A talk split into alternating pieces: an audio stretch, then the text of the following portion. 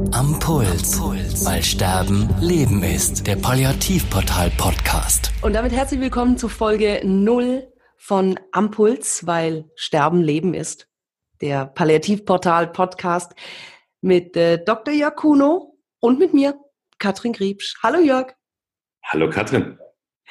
Folge 0, ne? Wir haben uns gerade überlegt, äh, was machen wir eigentlich in Folge 0? Und dann kamen wir drauf, einfach mal zu erzählen, was haben wir eigentlich vor mit diesem Palliativportal-Podcast und warum ist der entstanden? Und wir stellen uns einfach mal ein bisschen vor. Ich lasse dir natürlich den Vortritt, denn du bist der Gründer, Begründer und das Herz vom Palliativ-Podcast. Sehr, sehr viele schöne Worte gleich am Anfang. Danke, Katrin. Also, mein Name ist Jakuno, ich bin Internist und Palliativmediziner und betreibe seit über elf Jahren mittlerweile eine Internetplattform, das Palliativportal. Zunächst gedacht als reine Informationsweitergabe, Adressdatenbank, ist es mittlerweile zu einer News-Plattform geworden, einer Kontaktweitergabemöglichkeit äh, von Adressdaten, ähm, äh, arbeitende Palliativmediziner, Palliativstationen, SAPV-Teams. Wir stellen aber auch alle relevanten Nachrichten zur Verfügung, die, ich sag mal, bundesweit schon relevant sind. Ähm, also, wie schaut das neue Gesetz zur, zur Sterbehilfe aus, das Hospiz- und Palliativgesetz? Mhm. Ähm, wie, was entwickelt sich vielleicht neu im Gesundheitsministerium überhaupt zum Ausbau von Palliativmedizin und Hospizversorgung? Also relevante Informationen deutschlandweit stellen wir zur Verfügung. Wir haben ja gerade wieder auch einen Umbruch in diesem ganzen SAPV-Gebiet, ähm, also dieses Gebiet der ambulanten Palliativversorgung, wo es jetzt wieder ein neues Gesetz geben wird, dass es unter anderem die Möglichkeit zu, ich will jetzt mal nicht sagen konkurrierenden, aber nebeneinander existierenden Teams geben kann in einer Region. Das mhm. ist neu. Das war, gab es nicht. Also auch dazu werden wir natürlich kontinuierlich berichten. Aber wir sind auch eine, ähm, eine sehr große Stellenbörse geworden. Wir geben unter anderem zwei Magazine heraus seit 2016. Das Erwachsenenmagazin Columba zum Thema Sterben, Tod und Trauer, aber alles in einer sehr angenehmen, niederschwellig anlockenden Art und Weise, also nicht abschreckend, sondern so, dass die Leute sagen, oh, würde mich mal interessieren. Mhm. Und seit ja eben auch die Columbina, das Kindermagazin. Also wir sind relativ breit aufgestellt und die Idee war ja letztendlich über eine Plattform, nämlich eine Social Media Plattform, Instagram gekommen, als wir beide uns kennengelernt haben. Mhm. Hoffe ich gar nicht vor. Ähm, und, und wir uns überlegt haben, was können wir tun mit deiner Expertise, Radiosprache, Medien und meiner Palliativexpertise, wie können wir das Thema aus dem Dunkel rausholen und den Menschen zur Verfügung stellen, dass sie Lust haben zuzuhören, was wir oder eben andere erzählen. Mhm. Das war nämlich genau mein Weg. Also ähm, ich kann vielleicht sagen, ich habe meinen Papa vor 14 Jahren bereits schon begleiten dürfen, als er gestorben ist, und meine Mama jetzt vor wenigen Wochen. Und ich lag dann da gemeinsam mit Mama im Zimmer der Palliativstation in Schweinfurt und wollte einfach ich wollte viele Informationen haben. Ich wollte wissen, wie funktioniert Sterben? Was kann ich tun? Was, wie kann ich noch unterstützen? Wer kann mir auch was Gutes tun, auch als Angehöriger? Und dann kam ich eben auf, äh, über Instagram tatsächlich auf das Palliativportal und habe dann eine Seite gefunden, wo ich mir dachte, ja, da fühle ich mich aufgehoben, da kriege ich all die Informationen, die ich jetzt in dem Moment brauche. Und ich gebe zu, ich bin ein Fan vom Hören. Das kommt vielleicht einfach aus, aus, ja, meiner, meinem Job als, als Radiomensch, als Radiofrau, dass ich mir gewünscht hätte, dass es Themen, Unterhaltungen, Geschichten, Informationen, was auch immer für die Ohren einfach nur gibt. Und habe da nichts gefunden und dachte mir, so, jetzt schreibst du den Jörg einfach mal an und sagst so, wir, wir zwei, ich glaube, wir könnten was ganz Großes bewirken. Und zwar was Großes nicht im, im Sinne von, wir sind wow, wir sind großartig, sondern im Sinne von, wir, wir können unterstützen und wir können viele Menschen, jeder auf seine Art unterstützen. Und so kamen wir auf die Idee dieses, dieses Podcastes. Und ähm, ich freue mich tierisch drauf auf das, was sich da letztendlich alles ja, entwickeln wird. Also ich habe da schon so Visionen, dass wir uns mit, mit vielen, vielen Menschen unterhalten. Ich weiß nicht, wie es dir geht, Jörg. Egal, ob das jetzt wirklich Mediziner, ob es Pflegefachkräfte sind, ob es Angehörige sind, ob es Sterbende sind auch mit Sterbenden in Kontakt zu treten. Also ich glaube, das sind, das sind Themen, die uns alle bewegen. Und zwar nicht nur in der Situation, wenn wir, wenn wenn wir in der Situation sind, egal ob wir einen Angehörigen, einen Freund, einen, einen lieben Menschen begleiten, sondern auch ganz abseits davon. Also das Sterben ist ja allgegenwärtig und es gehört genauso zum Leben dazu wie die Geburt. Und um die Geburt machen wir alle immer ein riesen Brimborium. Und um Sterben, das muss immer so in so einer Randnische sein. Was hast du da für Erfahrungen? Ähm, genau die, eigentlich genau die gleiche.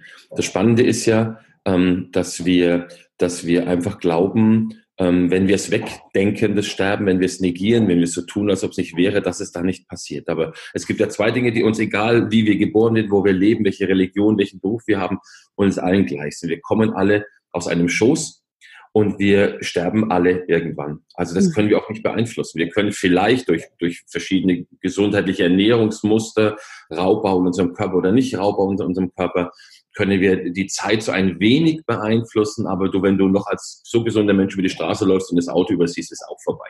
Mhm. Also ähm, von daher, egal wie wir es negieren wollen, es wird passieren. Aber Sterben ist im Leben drin. Also es ist nicht so, und das liegt mir immer ganz wichtig zu sagen, es ist nicht so, dass du lebst, dann kommt das Sterben und dann kommt der Tod. Das Sterben ist im Leben mittendrin. Deswegen haben wir ja auch gesagt, weil Sterben Leben ist in unserem, in unserem Titel mit drin. Mhm. Also, und erst wenn das Sterben vorbei ist und der Tod eingetreten ist, dann ist es endlich. Also dann ist endlich auch vorbei. Und ich glaube, es ist wichtig, durch, durch diese Bewusstwerdung, dass eben Sterben im Leben ist, den Menschen zu sagen, hör zu, ihr habt aber auch in dieser Phase eures Lebens Anspruch auf Qualität ich nenne es jetzt ungern Sterbequalität, aber ich nenne es gerne Lebensqualität, weil es weil es dazu gehört. Und ähm, ich habe festgestellt, je häufiger wir mit Menschen darüber sprechen, die erstmal so ein bisschen Abstand davon haben und denken, oh Gott, wenn ich jetzt darüber spreche, dann beschleunige ich es am Ende. Patientenverfügung, wenn ich die jetzt mache, ist vielleicht das ein Schicksalsschlag gleich und morgen haut es mich dann aus dem Leben raus. Nein, so ist es nicht.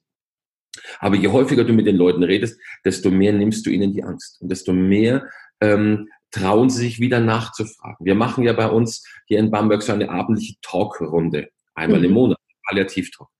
Und ähm, wir haben am Anfang nicht gewusst, wie viele Leute kommen werden. Und es ist jetzt so, dass jedes Mal voll ist. Also jedes Mal ist uns in unsere Räume mit über 20 Leuten belegt. Das reicht auch, um es nicht zu groß werden zu lassen und um den Menschen gleichzeitig die Möglichkeit geben, zu interagieren, indem sie ihre Geschichten erzählen, indem sie ihren Gefühlen Raum geben, ohne Angst zu haben, Gott, wenn da jetzt 100 Leute sind, das kann ich nicht mehr kontrollieren. wenn 20 Leute sind, da sehe ich noch jedes Gesicht und sehe, wie die auf mich auch reagieren. Und das Spannende ist, dass immer mehr Menschen dieselben sind, die kommen und wiederum Menschen mitbringen und sagen, ich habe da jemanden mitgebracht, der wird sich das gerne mal an, weil es gelingt, über solche Formate Angst zu nehmen. Wie gesagt, es geht ja nicht weg, bloß weil wir tun, dass es es nicht gibt, das Sterben. Mhm. Wir gehen vielleicht offener, transparenter damit um. Zumindest ein wenig. Weil wenn es denn dann soweit ist und wenn es in der eigenen Familie, im eigenen Freundeskreis zuschlägt oder auch im eigenen Leben zuschlägt, ist Professionalität ganz oft auch wieder weg. Aber dann weiß man, okay, es gibt ja Einrichtungen, Institutionen, Menschen, die sich darauf spezialisieren, zu helfen. Und du hast vorhin so schön gesagt, du bist ein Mensch des Hörens. Mhm. Und Palliativmedizin wird ja ganz oft als die sprechende, also nicht operierende, nicht nur medikamentöse Medizin gesehen, für mich ist Palliativmedizin aber auch die hörende Medizin, weil es oft ausreicht, am Patientenbett zu sitzen und nicht nur eine abgedroschene Frage, wie geht's Ihnen, sondern eine wirkliche Frage nach dem, wie es demjenigen geht, zu stellen. Und wenn er dann das Gefühl hat, er kann dir als Therapeuten, als Arzt, als Pflegekraft, auch als Reinigungskraft, wir sollten unbedingt auch Reinigungskräfte ja. interviewen, die äh, mit Sterbenden Kontakt haben. Wenn Sie denen dann erzählen können, wie es ihnen geht, entlastet es ungemein. Und darum geht es auch, Entlastung zu schaffen für die letzten Meter des Lebens. Das ist auch, das ist auch so dieses Zuhören und auch das Schweigen. Das konnte ich feststellen, dass auch Schweigen unglaublich heilsam sein kann. Zusammen zu schweigen. Genau. Einfach nur beisammen sein. Ja.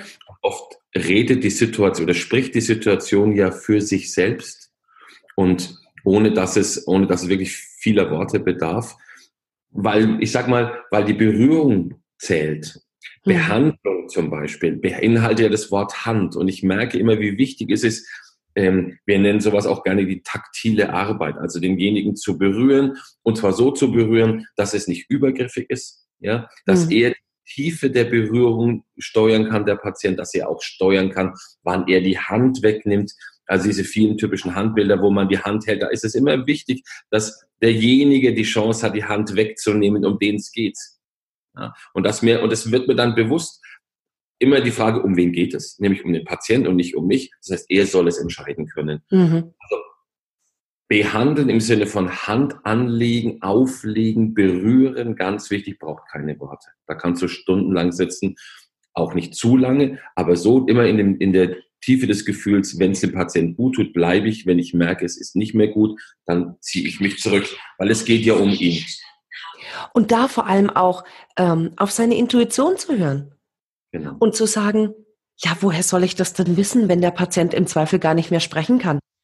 Du weißt es. Vertrau darauf, dass du es weißt und dass du es spürst vor allem.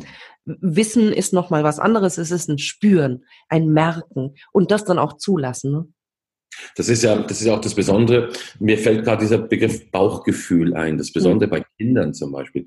Kinder arbeiten, nicht arbeiten, Kinder sind ganz intuitiv, wenn sie im Zimmer eines schwerkranken und sterbend sind. Entweder sie gehen rein, merken, das ist nichts für mich, gehen raus, dann ist das völlig in Ordnung. Oder sie gehen rein, sie setzen sich hin, sie kuscheln. Ich erinnere ein, ein, ein Bild aus meiner äh, Arbeit früher im Stationär, da lag eine sterbende alte Dame, eine Großmutter. Ihre Tochter war da mit einem drei Monate alten Jungen. Der war eher so ein Blähkind, ein Schreikind. Mhm. Im Zimmer bei der Oma war er jedes Mal ruhig. Und das schönste Bild war, wie die Mutter dann und die Großmutter dann schon völlig schläfrig, nicht mehr war, lag und der kleine Junge im Bett der Oma kuschelte und völlig friedlich mit offenen Augen sich alles angeguckt hat. Und es war absolute Harmonie. Und Kinder, egal welchen Alters, haben ein Gespür. Wir trainieren sie ihnen leider gerne durch unsere Regeln ab, aber Kinder haben ein Gespür. Die, die hingehen, wollen, soll man hinlassen. Die, die nicht hingehen, soll man auch draußen lassen weil das ihrem Bauchgefühl entsprechen würde. So Auch ein ganz wichtiges Thema. Kinder. Kinder und Sterben, Kinder und der Tod. Genau. Wie gehen die damit um? Genau. Was, also, was haben die auch für eine Wahrnehmung? Kinder, ähm, wir sind ja sehr schnell geneigt, den Kindern, wenn der Opa, die Oma, die Mama, Papa gestorben ist, eine Lösung zu bieten. So, mhm. jetzt die Oma in den Himmel oder der Papa geht in den Himmel oder Oma ist eingeschlafen. Das sind alles Szenarien, die unserer Fantasie entsprechen, die wir dann den Kindern einpflanzen wollen, die ganz oft ganz schrecklich sind. Denn Begrifflichkeiten wie die Oma ist eingeschlafen bedeuten ja am Ende, wenn die Mama sagt, ich gehe ins Bett, ich muss schlafen, dass vielleicht viele Jahre später Kinder Angst haben vor dem Einschlafen, mhm. weil Einschlafen, Mensch, die Oma ist eingeschlafen, ups, dann bin ich ja vielleicht am nächsten Tag nicht da oder die Mama ist nicht mehr da. Mhm. Oder die Oma ist gegangen. Die Oma ist gegangen auf eine Reise, ja, die trauen sich nicht mehr in den Urlaub. Genau. Also den Kindern schon klar formulieren, was ist passiert. Die Oma ist gestorben. Und die Oma wird irgendwann, wie auch immer, begraben. Ja, mhm. und, und das klar machen. Und vielleicht auch, wenn die Kinder wollen, die Kinder an den Verstorbenen ranlassen, damit sie im wahrsten Sinne des Wortes körperlich begreifen, also anfassen können. Da fühlt sich jemand ganz anders an, kalt, wächsern, wie auch immer, was sie sonst vielleicht geistig gar nicht begreifen können. Also da ist jetzt so eine Art Schmetterlingsmetamorphose passiert. Mhm. Ja? Es hat sich verändert. Das ist plötzlich nur noch eine Hülle. Okay, wo ist der Rest? Der ist da, wo du in dir jetzt gerade hindenkst. Aber ich muss es nicht vorgeben. Weil für Kinder ist die Oma vielleicht im Baum oder im, im, im Himmel oder sonst wo, aber nicht meine Fantasie dem Kind geben. Und das machen wir Erwachsenen ja gerne, um die Kinder vermeintlich zu schützen. Mhm. Dass aber genau das Gegenteil damit eintritt, ist inzwischen auch klar. Also ich konnte mit, mit unserer Tochter, unsere Tochter ist jetzt bald neun, ähm, auch ganz klar darüber kommunizieren. Und wir haben nie davon gesprochen, Oma geht auf eine Reise, Oma äh, verabschiedet sich, Oma was auch immer, sondern Oma stirbt. Und Oma wird sterben und jetzt ist Oma tot. Also mhm. ganz klare Begrifflichkeiten auch verwandt. Und für sie war das auch okay, weil sie sagte dann ja auch irgendwann, Mama, das ist genauso wie die Maus. Die Maus ist auch tot. Genau. Die wir an der Straße gesehen haben. Ja, und die gehört auch dazu.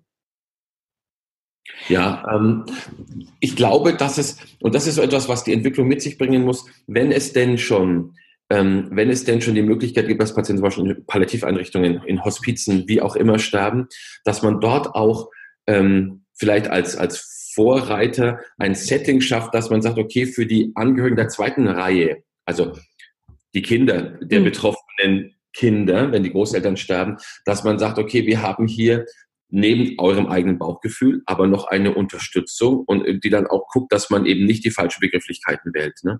dass man einfach sagt, ja, das ist der Kreis davon, ja, liebe Eltern, wenn ihr nicht mit den Kindern hingehen wollt, weil ihr es euch nicht schafft, wir bieten euch an, hier zu unterstützen. Mhm. Das ist, glaube ich, etwas ganz wichtig, denn du legst in dieser Situation fest, ob das Kind später mal einen guten Umgang mit dem Tod entwickeln kann, weil es sagt, ich habe das Sterben meiner Oma begleitet, das war okay. Also mhm. später mal, wenn die Mama stirbt, kann ich damit etwas um etwas besser umgehen, als wenn es sowas sehr traumatisierendes ist, wo es dann heißt, ey, Gott, da kann ich nicht reingehen, das will ich nicht sehen, das finde ich ganz schrecklich.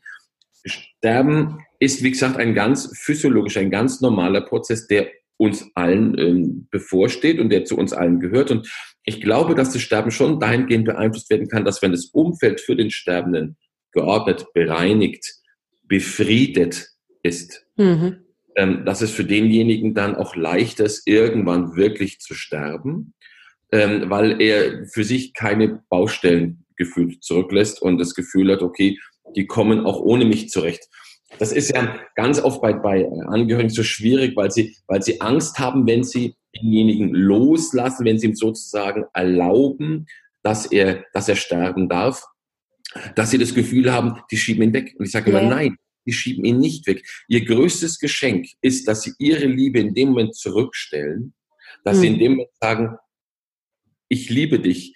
Und weil ich dich liebe, darfst du um deinetwillen jetzt sterben. Mhm. Ja, musst nicht um meinetwillen kämpfen und kämpfen und kämpfen und kämpfen. Denn das ist kein Kriegsschauplatz in unserem Kopf, wenn, in unserem Bauch oder Körper, wenn jemand stirbt. Das ist ein Ablaufprozess. Ähm, und, und die Menschen, sage ich mal, die, um die es geht, die dann im Sterben liegen, die habe ich sehr, sehr, sehr oft als viel friedlicher erlebt, wenn drumherum es gepasst hat. Heißt denn Palliativmedizin automatisch, ganz platt gesagt, Sterbemedizin?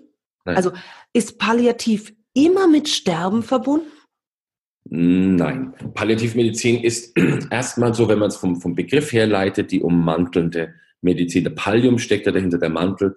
Das heißt, es ist ein, eine, eine Beschreibung, dass wir einen Schutz geben wollen, eine Linderung geben.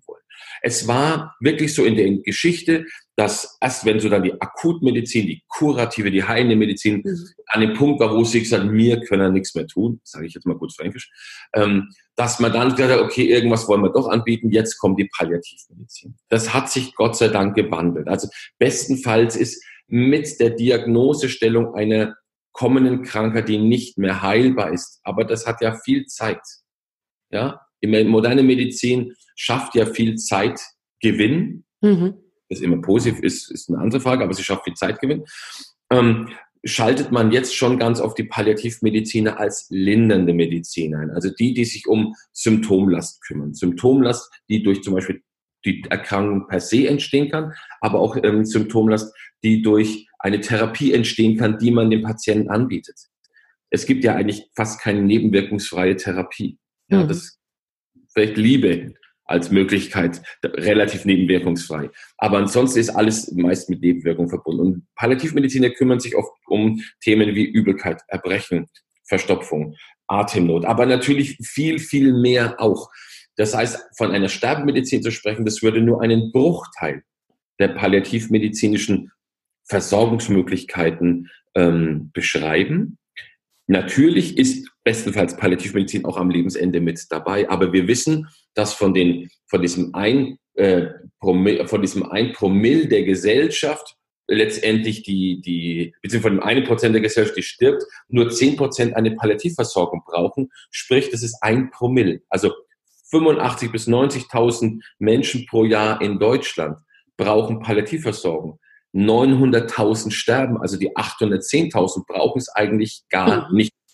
Es ist nur ein bedingter kleiner Ausschnitt, wenn man sagt, ja, wir machen viel Sterbebegleitung, aber wir machen vor allem viel Lebensbegleitung.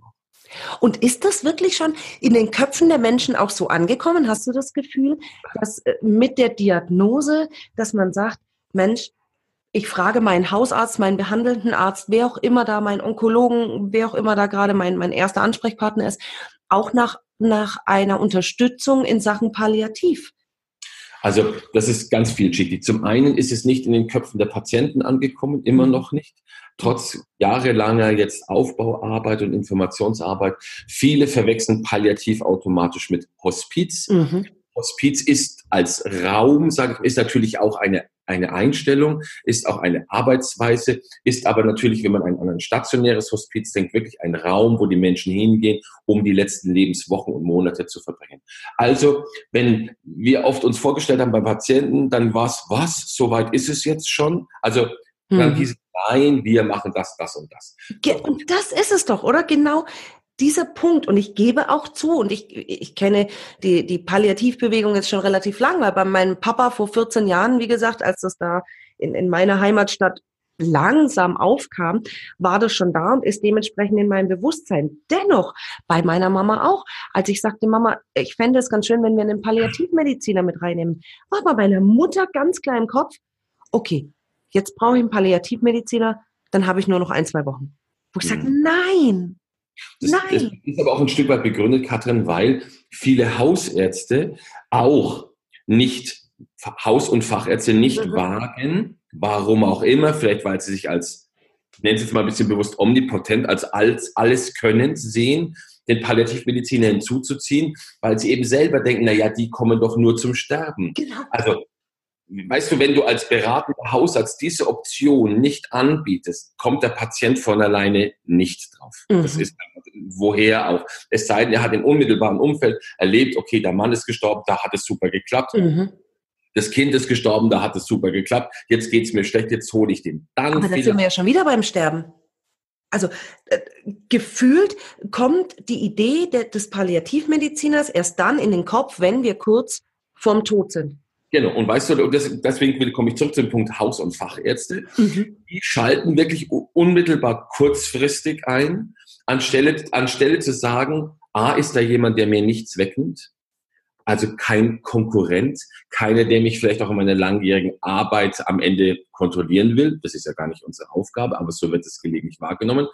Oder da ist am Ende jemand, der ähm, das vielleicht auch besser kann als ich. Ja, jemand, der 500 Patienten palliativ begleitet, glaube ich, hat eine andere Expertise als jemand, der fünf oder zehn mhm. Patienten im Jahr begleitet oder auch 50. Mhm. Da ist einfach nochmal ein Faktor dazwischen.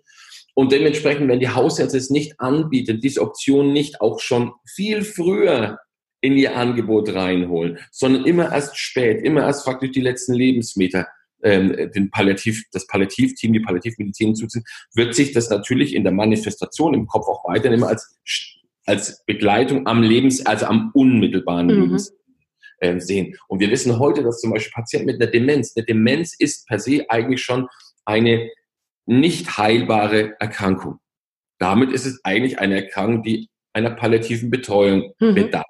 Ob die jetzt spezialisiert oder allgemein, es ist ja erstmal egal. Ich brauche jemanden, der am Leben, der in dieser Phase, wo es klar ist, bestimmte Dinge gehen nicht mehr, schlucken geht nicht mehr, essen, trinken geht nicht mehr, Rückzug aus dem Leben drin, brauche ich eigentlich, und das geht bei Demenzpatienten oft über Jahre, brauche ich ein Team. Nämlich ein Team, das mit aushält, mit den anderen Begleitern, dass man eben nicht mehr alles tut, was man vielleicht tun könnte, sondern, äh, sondern auch sagt, okay, wir wissen, ich kann ihm jetzt eine Magensonde legen, dann stirbt er mit der Magensonde, wahrscheinlich zu 90 Prozent in einem Jahr, weil tausend Komplikationen sind. Mhm. Oder ich keine, dann wird er auch sterben. Aber die Anzahl der Komplikationen wird weniger. Und das auszuhalten ist letztendlich etwas, was ganz wichtig ist. Und je frühzeitiger wir mit reinkommen, desto besser ist es eigentlich. Und ist denn, gibt es denn genug Palliativmedizin oder Palliativteams, sodass der Bedarf auch gedeckt werden könnte? Oder sind wir da auch noch in, in einer Minderheit, sage ich mal? Oder ihr als Palliativmediziner, als also Palliativteams? Ja. Wir sind auf einem guten Weg. Das auf jeden Fall. Es hat sich wahnsinnig viel getan. Was noch nicht so richtig passiert ist, ist, dass man sagt, ähm, wir schaffen auch in den Heimen eine ausreichende Qualität oder in den kleinen Krankenhäusern eine ausreichende Qualität, die es A, rechtfertigt zu sagen, da ist eine gute Palliativversorgung, Punkt mhm. eins. Die aber auch so gut refinanziert wird, dass es eben nicht nur ein Papiertiger ist, wo man sagt, ja, wir haben einen Palliativarzt, der steht aber eigentlich zehn Stunden im OP oder der ist eigentlich mit allen anderen internistischen Patienten so bedenkt, äh, so abgedeckt, dass er gar keine Zeit hat, aber auf dem Papier ist es da. Mhm. Das geht nur dann, auch in der Palliativversorgung, wenn ausreichend Geld angemessen für eine wertvolle, hochwertige Arbeit zur Verfügung gestellt wird. Ich bin gerade baff, weil ich schaue gerade auf die Zeit und wir sind jetzt schon bei gut 30 Minuten äh, dafür, dass wir uns einfach nur mal ganz kurz vorstellen wollten und schon in so viele Themengebiete echt tief reingegangen sind. Das finde ich total toll. Allein die Tatsache, dass wir jetzt schon eins, zwei, drei, vier, fünf, sechs, sieben Themengebiete angeschnitten haben und da richtig in die Tiefe reingehen wollen. Mich interessiert auch noch, was unsere Zuhörer denn gerne mal wissen möchten. Also wo, worüber sie mehr Informationen haben möchten, welche Vorschläge sie haben, wen wir interviewen sollen, was wir machen können, wie wir unterstützen können. Schreibt's einfach rein. Ähm, in den Show Notes gibt's letztendlich alle Informationen zum Palliativportal Portal. Es gibt alle Informationen zu, wo gibt es denn letztendlich Anlaufstellen, an wen kann ich mich wenden. Und Jörg, ich hoffe, dass wir mit diesem kleinen Schritt, den wir jetzt gehen, mit diesem Podcast, einfach ganz viele Menschen schon nicht mal wachrütteln können. Das will ich gar nicht, sondern aufmerksam mache. Dass wir sie aufmerksam machen auf die Arbeit, die ihr als, als Palliativmediziner, als Palliativteams letztendlich für uns alle tun könnt. Einfach die Menschen ja. zu animieren, sich zu trauen, zuzuhören, nicht fortzugehen, wenn man etwas Palliatives liest, auch mal zuzugreifen, wenn dort irgendein Text ist oder sich eben einen Podcast anzuhören. Das wäre, ich glaube, das wäre das Große, von dem du am Anfang gesprochen mhm. hast. Wenn mhm. wir den Menschen sich selbst ein Stück weit die Erlaubnis dazu geben würden. Das, oder dass sie sie sich selber geben können. So muss ich sagen. Das ist es, genau. Dass sie sie sich selbst geben. Genau, genau. Und es letztendlich auch annehmen in ihrem Tempo. Und das ist mir so wichtig, weil zu sagen, ja, du musst doch keine Angst vorm Tod haben. Doch, scheiße, Mann. Sterben ist jetzt nicht unbedingt äh, mein Wunschprogramm für einen Sonntagnachmittag. Auch nicht, wenn du 95 bist. Wenn du bis zu deinem 94. Geburtstag super fit gewesen bist, hast auch mit 95 nicht unbedingt Lust zu sterben. Und das Alter ist keine palliative Diagnose. Ganz wichtig. Ganz wichtig. Das ist das beste Schlusswort, was du machen konntest. Wenn euch äh, unsere Folge 0 schon gefallen hat, dann lasst uns doch bitte eine äh, kleine Rezension da. Ihr findet unseren Podcast über die gängigen Podcast-Portale von äh, iTunes, Deezer, Spotify, überall da sind wir gelistet. Rankt uns nach oben, sodass wir ganz schnell in die Köpfe der Menschen kommen und vor allem auf die Ohren. Jörg? Wir hören uns wieder und ich freue mich auf alle, alle Inputs, die ihr uns gebt äh, bei unserem Podcast, wen wir interviewen sollen, welche Themen wir anschneiden sollen. Und dann bis ganz bald. Tschüss. Am Puls, Am Puls. weil Sterben Leben ist. Der Palliativportal Podcast.